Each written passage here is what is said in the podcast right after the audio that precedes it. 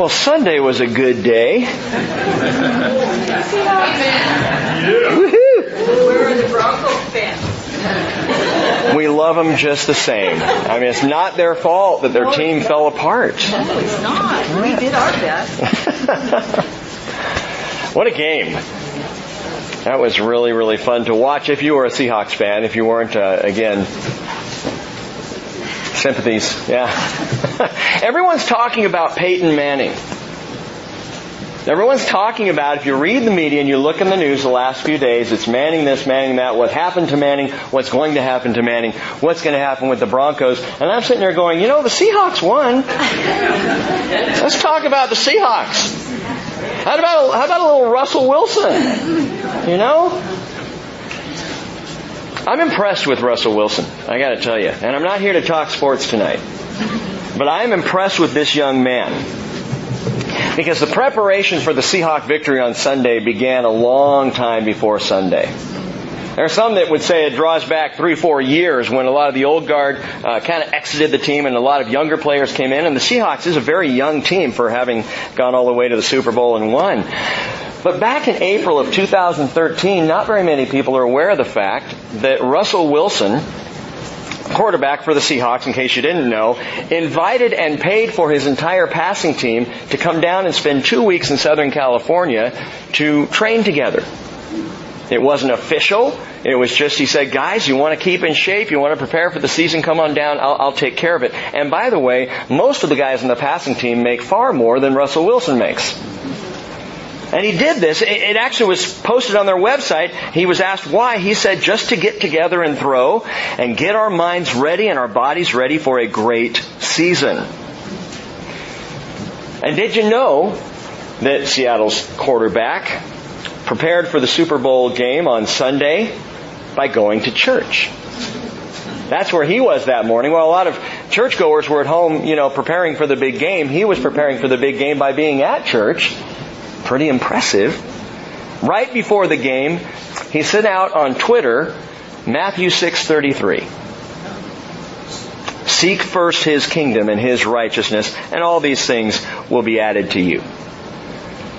Why am I talking about Russell Wilson and the Seahawks? Because there was preparation that went into Sunday's victory. A lot of preparation. A lot of time spent preparing hearts and minds and, and, and bodies. And, and it's, it's, it's a football team. Just a football team. But preparation is the deal. Do you realize that for 10 years God has had this fellowship in preparation? But not to move to a new building. In fact, for nearly 50 years of my life, He's had me in preparation. Not to be a pastor. Not to preach. God is preparing us, each and every one of us, for the kingdom. We are in preparation. And every breath that we breathe and every step that we take in this life is preparation. Not for anything in this life, but for the kingdom. That's the deal. That's what we're preparing for. That's what we're gearing up for.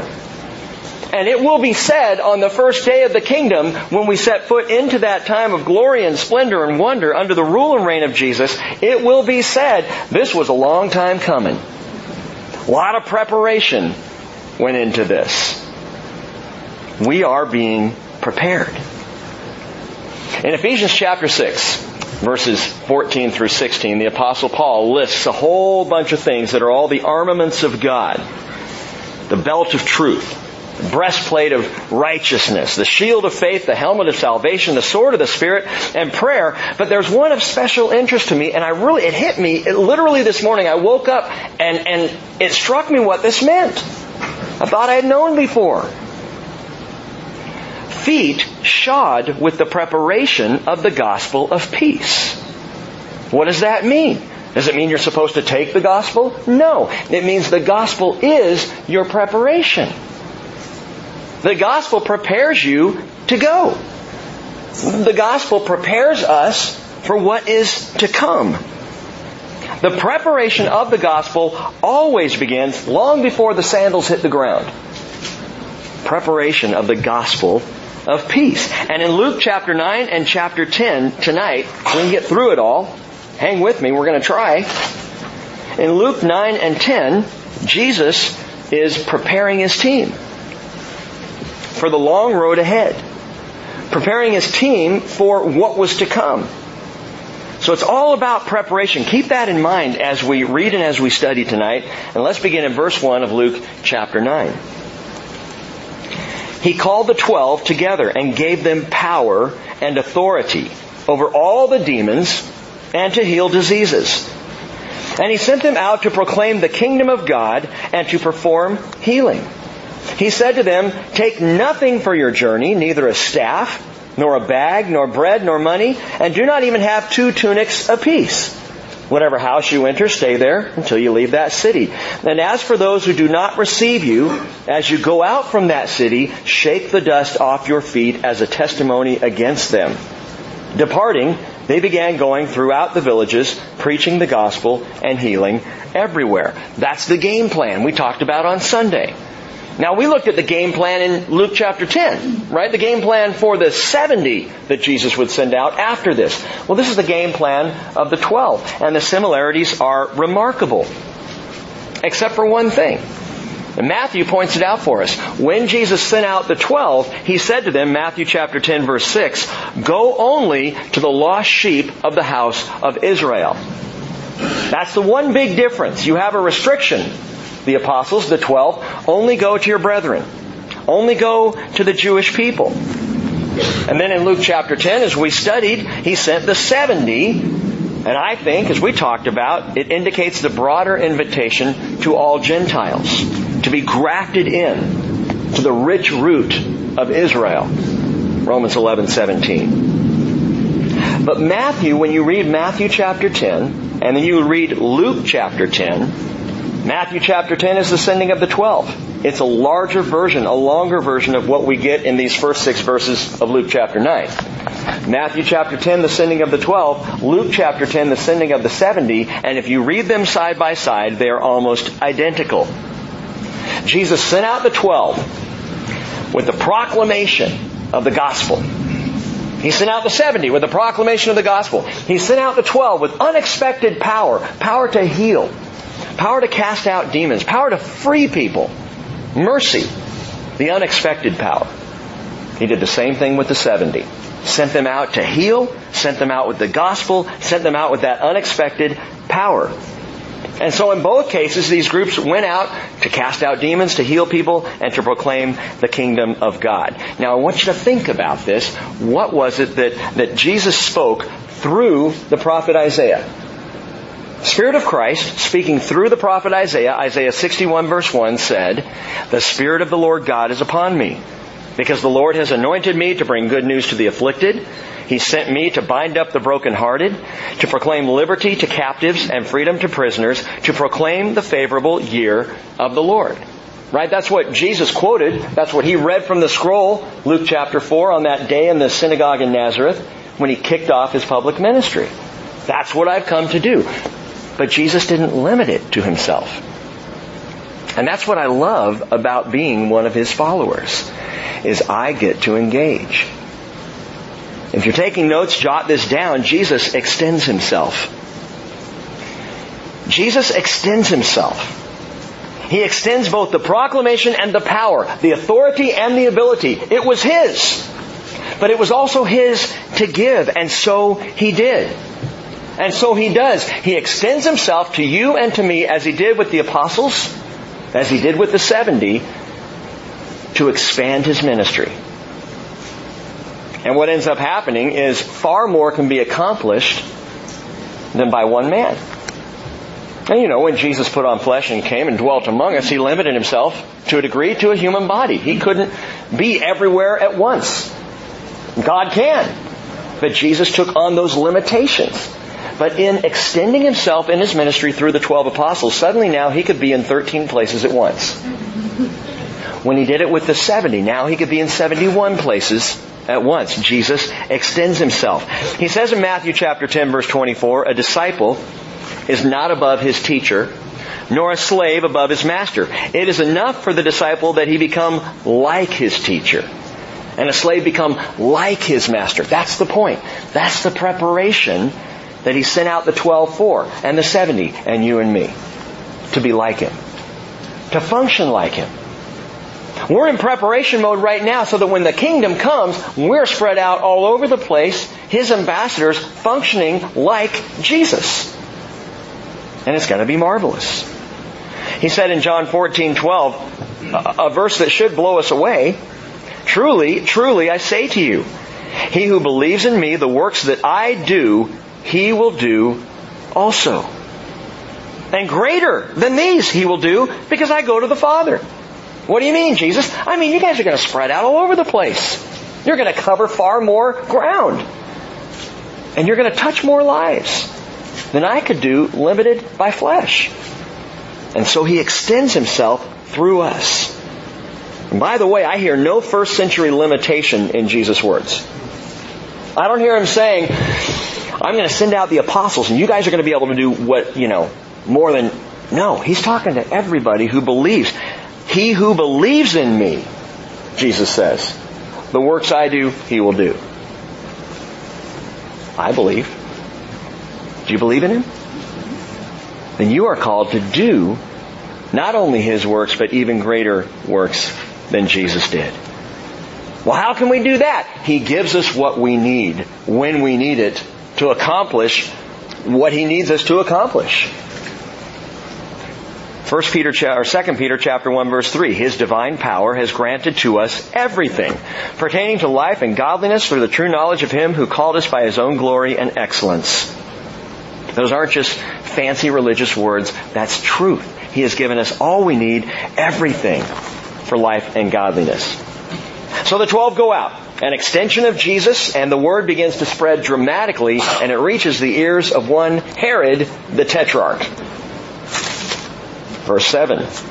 Now Herod, the Tetrarch, heard of all that was happening, and he was greatly perplexed, because it was said by some that John had risen from the dead, and by some that Elijah had appeared, and by some that one of the prophets of old had risen again. Remember, that's what the apostles said when Jesus said, Who do people say that I am? Some think you're John the Baptist. Some think you're Elijah, Lord. So some think you're one of the prophets back from the grave. And Herod said in verse 9, I myself had John beheaded. He couldn't be back from the dead. Could he? And it says, he says, Who is this man about whom I hear such things? And Herod kept trying to see him. That, that's remarkable to me. What does he think Jesus is going to do when he sees him? I want an audience with Jesus. Oh, you mean the cousin of John the Baptist you beheaded? What are you thinking? I mean, Herod's got to be nuts. But I'll tell you what Herod's doing. He's doing what a lot of people do with Jesus. He's curious. Herod's a looky-loo. Oh, that's interesting. I'm going to check that guy out. I'm going to look into this a little bit. Sheer curiosity. In fact, later on, after Jesus is arrested, and Pilate's not sure what to do with him, Pilate sends him over to Herod, realizing that he's from Herod's district, and so somewhat under Herod's jurisdiction. And it says in Luke 23 verse 8, Herod was very glad when he saw Jesus, for he had wanted to see him for a long time, because he had been hearing about him and was hoping to see some sign performed by him. I want to see some tricks. I want to see messianic miracles. And when we get to Luke 23, you'll see Jesus didn't do anything. He did not appease or play into the hand of this Herod. Herod was just curious. And you can find Jesus intriguing. And you can even find him exciting and interesting. But until you enter into a relationship with him, there's no forgiveness. Until you get personal, not only will you not be born again, but you will not enter the kingdom. Far too many people sit in churches out of curiosity. Or they find Jesus perhaps interesting, but there's no relationship. Uh, last night, Jake had me come out to the high school group. We're going to talk, answer questions and answers about the end times. And as we got into the discussion, a lot of the questions that were coming to me, I realized were coming from a place of fear. What if I'm in a moment of doubt? And in that moment, that's when Jesus shows up. You know, I just don't know if I'm, what if I'm not ready when He comes? And the more we talked about it, the more I realized, and it really became the theme of the whole evening, if you are in a relationship with Jesus, there's no fear. There's nothing to worry about. There's nothing to be afraid of. I'll tell you this, brothers and sisters, if the idea of Jesus showing up before I'm done tonight scares you, then I would say you need to spend more time with Jesus. You need to talk to Him. Get to know Him.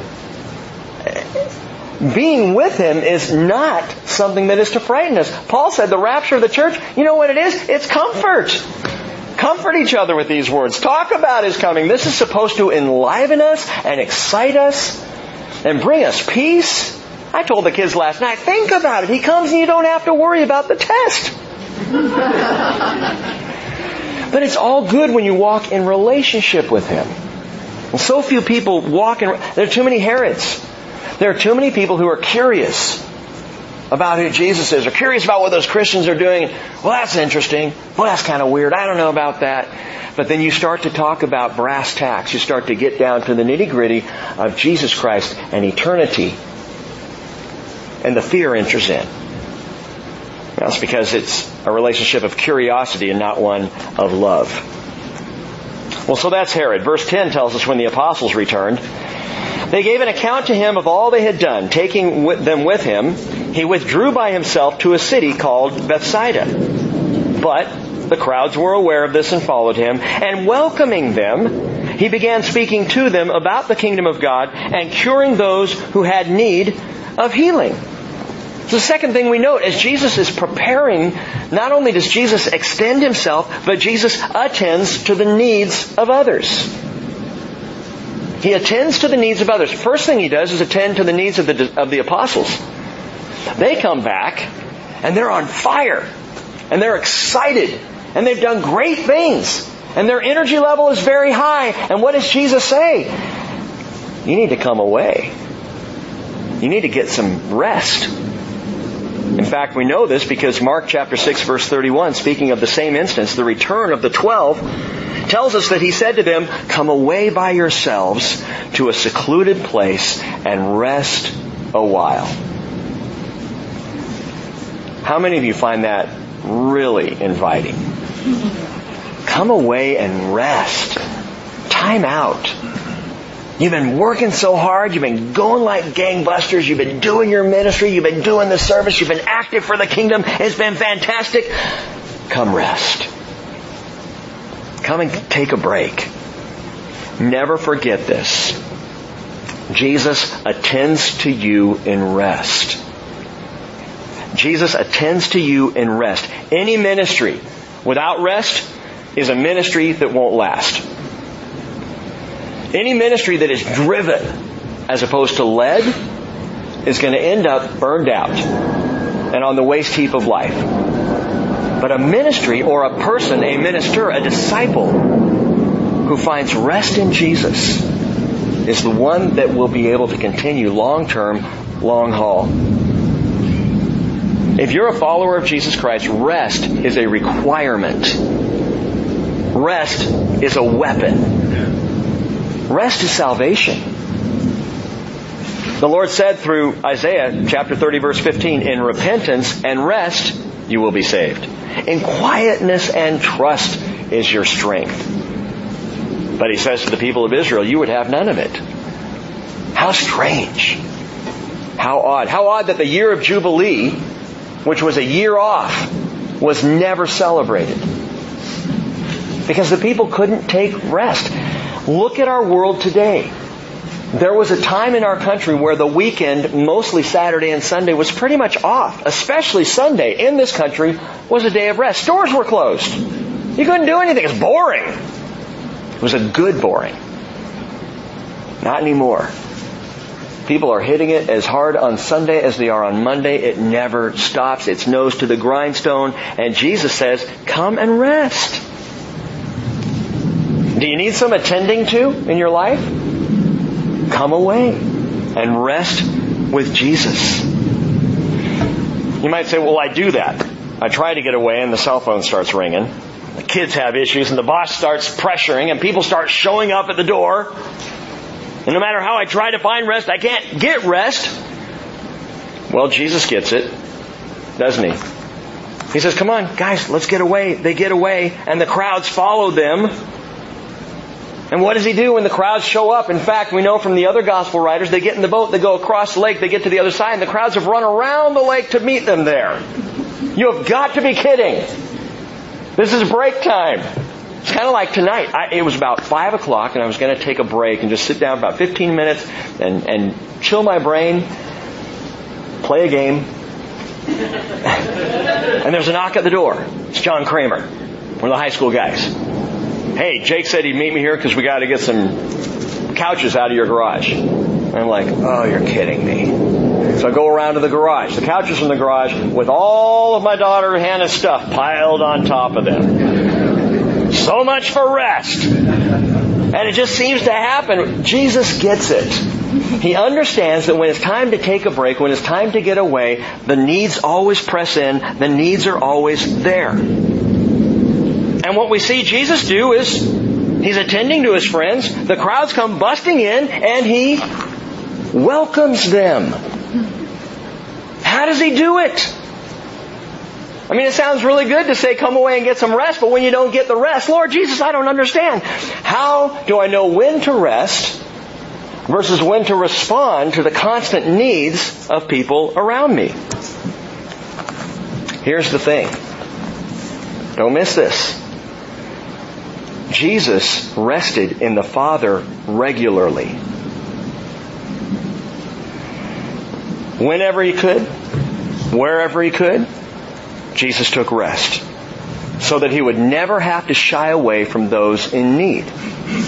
That is so different. Maybe it's not different for you, but it is for me. Because my thinking is, I go hard and I go for weeks and then finally I get to the end of myself and I go, okay, now Lord, let's take some rest. And that was not the pattern of Jesus. Jesus got up early in the morning and went off and rested with the Father. Jesus would, if the crowds were busy all day long, before his head hit the pillow at night, he went off. Sometimes he prayed all night long and found rest with the Father. But what we see in Jesus' pattern of behavior is someone who, whenever there was an opportunity to get away and rest, he took it. It wasn't about letting it all build up until I'm so stressed out, I've got to get some rest. I need me a little Matthew 11, 29. Come away. And Jesus says, well, why don't we just do this all the time?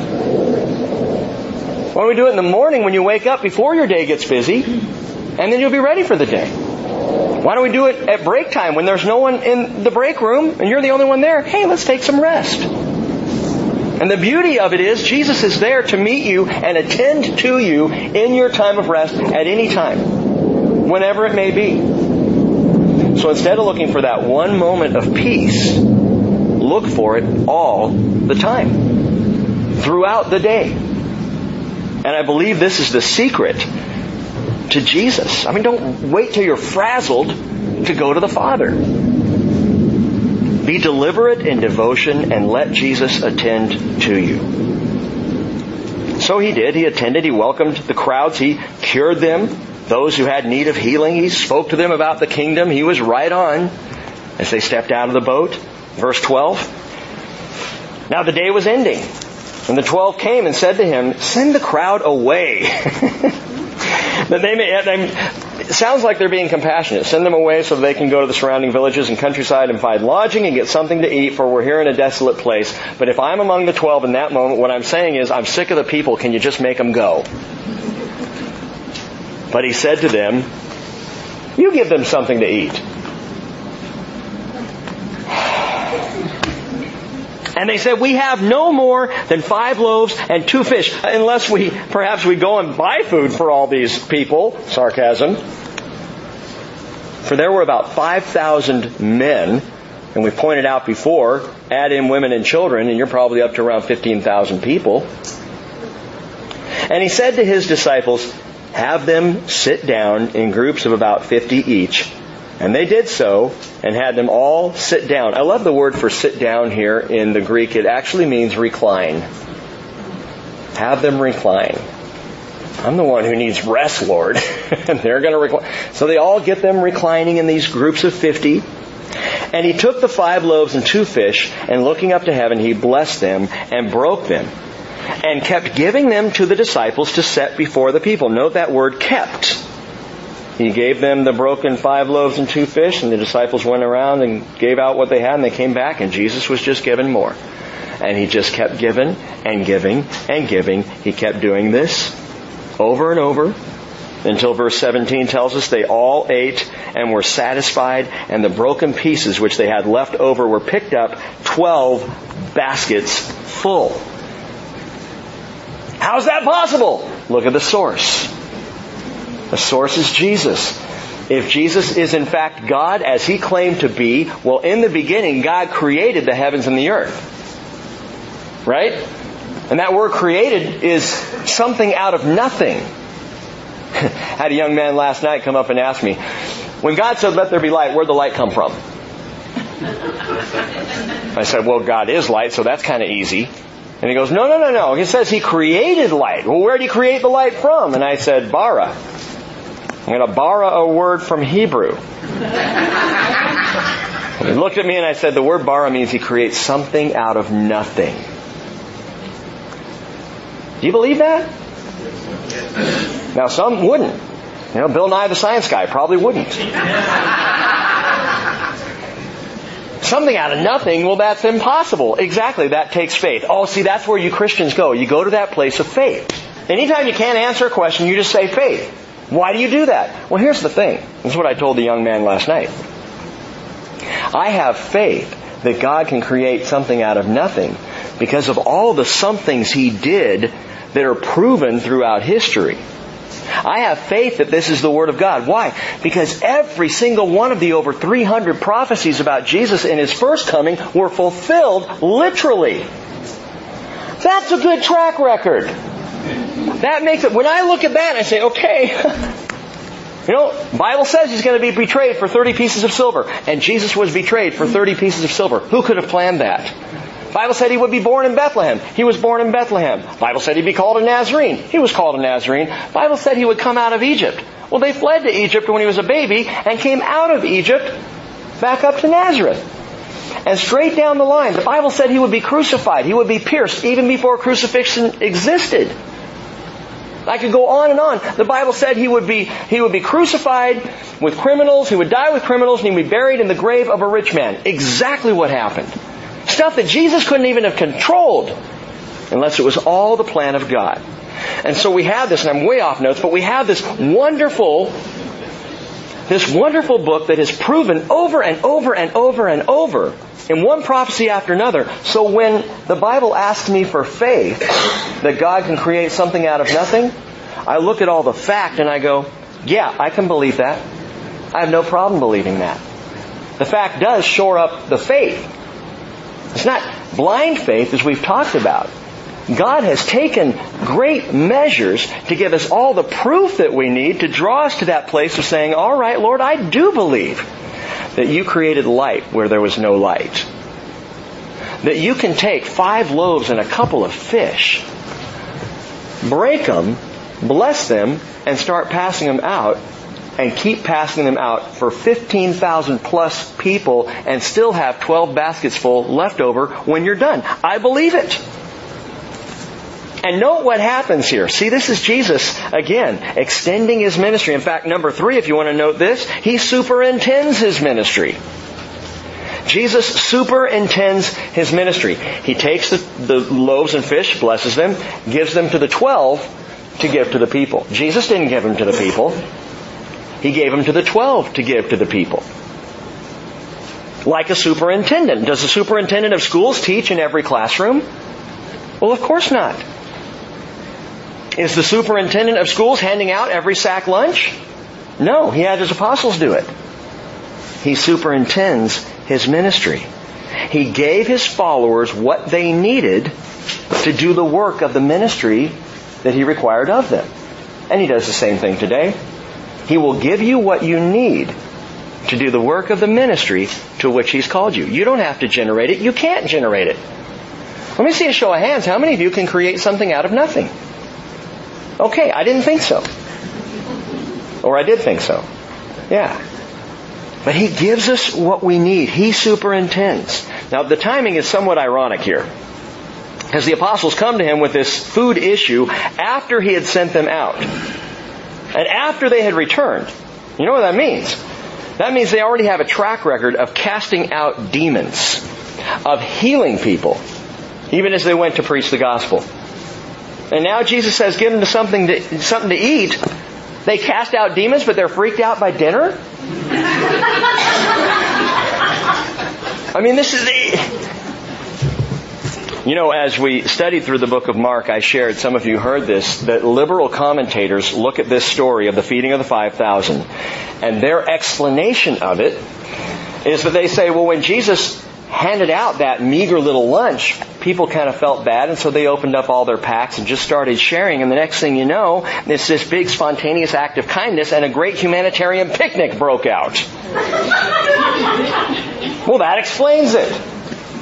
The problem is the whole story is preceded by the fact that these people are hungry and have nothing to eat. So either you take the Bible for face value or you try to make up ways that you can make it work, but it's so dumb. It's so dumb. Yeah, everybody just gave what they had. Guy had a bag of Cheetos, they passed that out. You know, guy had a six pack of Pepsi, they sent that around. And it just kind of spilled out, and suddenly 15,000 people ate, and 12 baskets full were left over when they were done. Do you realize this is the only miracle that Matthew, Mark, Luke, and John, all four, describe? All four of them share this one. This is a big deal.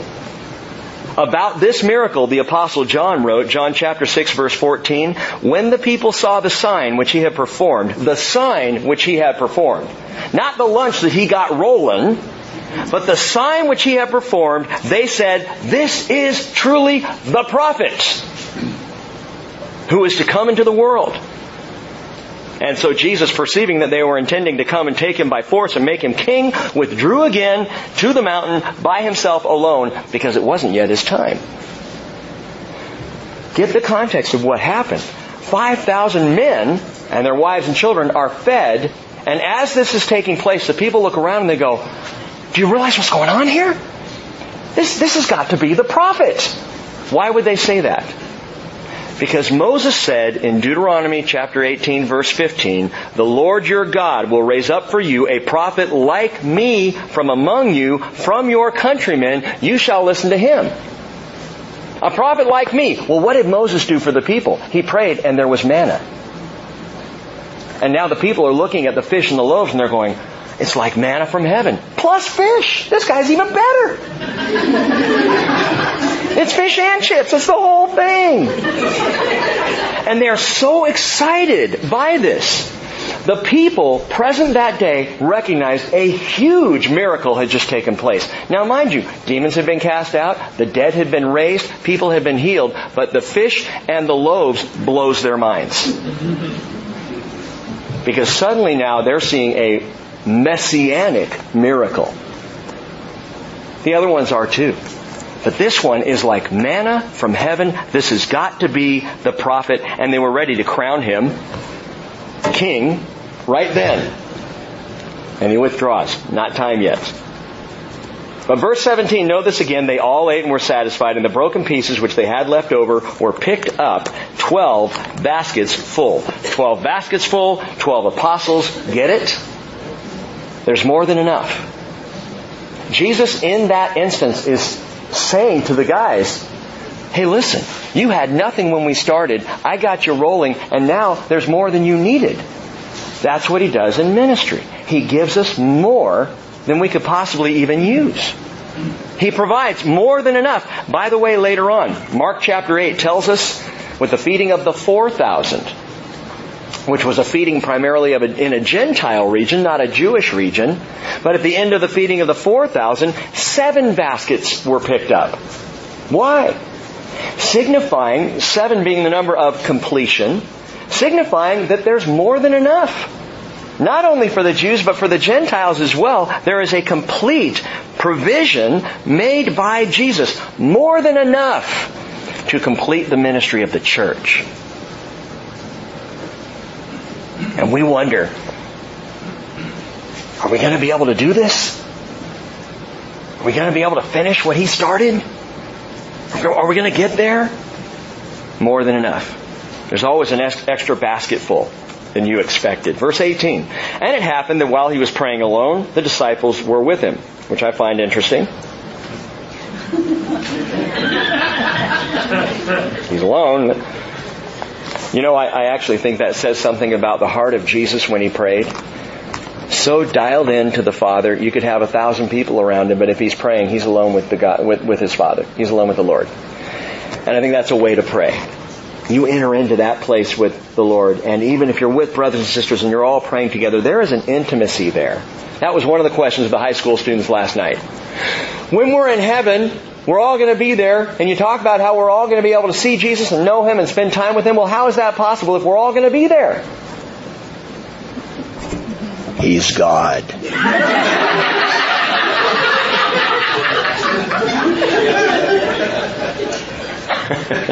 one on one with the Father when we pray. So he's praying, but then he questioned them saying, who do the people say that I am? And here it is. They answered and said, John the Baptist, and others say Elijah, but others that one of the prophets of old has risen again. And he says, and here's the question, who do you say that I am? That's the one. That is the one question in the Bible that every man, woman, and child on the face of the earth has to deal with. Who do you say that I am? Who am I? Because your answer to that question will determine where you spend eternity. And Peter answered and said, the Christ of God. Now they're in Caesarea Philippi. This is up in the north of Israel. It's called Banyas today.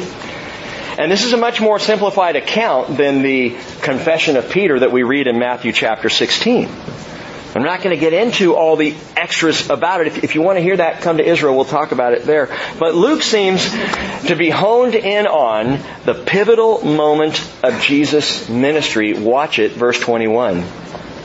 But he warned them and instructed them not to tell this to anyone, saying, The Son of Man must suffer many things and be rejected by the elders and chief priests and scribes and be killed and be raised up on the third day. They had walked with Jesus long enough. At that point, we're six months out from the cross, by the way. The majority of Luke's gospel is in the last six months of Jesus' life.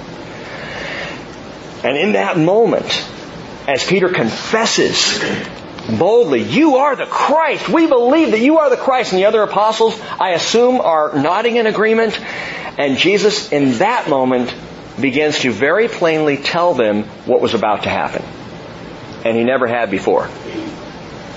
If you're reading in the Gospels, the closest he comes is he says stuff like, I'll give you the sign of Jonah, Matthew chapter 12. Or, destroy this temple and in three days I'll raise it up, John chapter 2.